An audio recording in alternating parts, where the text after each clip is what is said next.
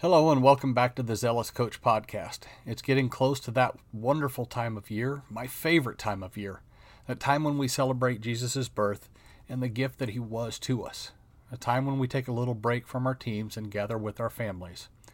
For those of us who live in the soccer world, I was very happy a couple years ago when the NCAA changed the rules and not allow recruiting at this time of year because it allows us to spend time with our families instead of being on the recruiting trail hoping to find the next big star. Our focus instead should be on the star of the show, the reason for the season, Jesus. The verses I'm using today come from Luke chapter 2, verses 10 through 12, which says, But the angel said to them, Do not be afraid. I bring you good news that will cause great joy for all the people. Today in the town of David a Savior has been born to you. He is the Messiah, the Lord. This will be a sign to you. You will find a baby wrapped in cloths and lying in a manger. And the topic I want to discuss today is gifts. It's that perfect time of year to do it.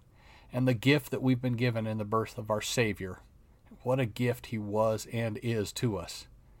Without Him, we would not be celebrating this season. Without Him, we have no hope of eternal life.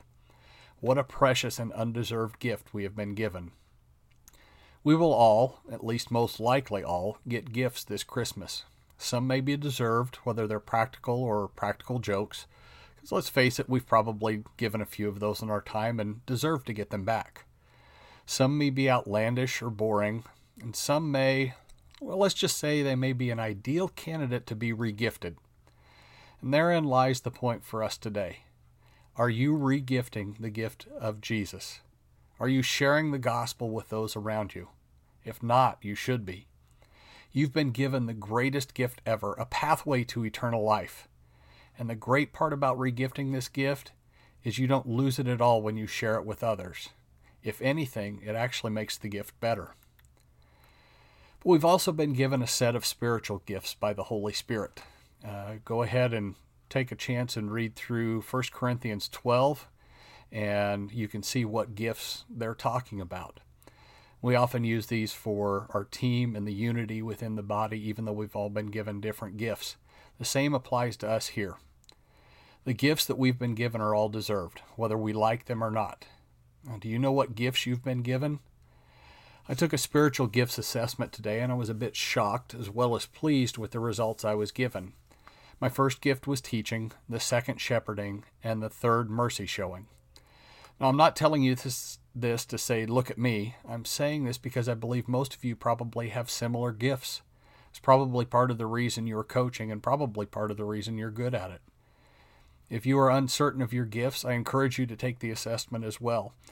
I'm sure there are lots of them out there, but I'll go ahead and post a link to the one I took on our Twitter and Facebook pages for you to click on and go through. So, what are the gifts you have been given, and what are you doing with those gifts? Are you using them? and just messing around with them a little bit? Or are they still in the box in the corner waiting for the right time to go through them and figure out how to use them? Or are we going to regift them to others because we don't think that that's the right gift for us? We've each been given gifts explicitly for us, not for anyone else. We should not be regifting them. Jesus was a gift from heaven, a gift we have used to become closer to the Father, a gift to lead us to eternal life. If we are not using the gifts we've been given, he may well never have come to save the earth.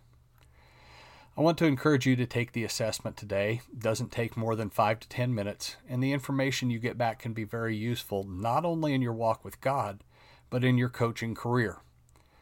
Once you complete the assessment, make sure and read through the descriptions and see if you've been using your gifts or if you need to step your game up more. Now, some of those gifts that they go through are evangelism, prophecy, teaching, exhortation, shepherding, serving, mercy showing, giving, and administration. I would be really interested in having each of you post what your top three gifts are on one of our social media sites, just so we compare and see where we could not only help but build each other up. Whatever you do, don't leave your gifts untouched sitting in the corner. Get them out of the box and use them to best of your abilities. I want to thank you all for taking the time to listen. Once again, if you're enjoying it, I would love for you to share with your fellow coaches or athletes or anyone else you know. You can follow us on Twitter at Coach Zealous or like us on Facebook, The Zealous Coach. And you can find us on the Spotify podcasts. If you have any suggestions or comments, please feel free to contact me at thezealouscoach at gmail.com. Until next time, Godspeed.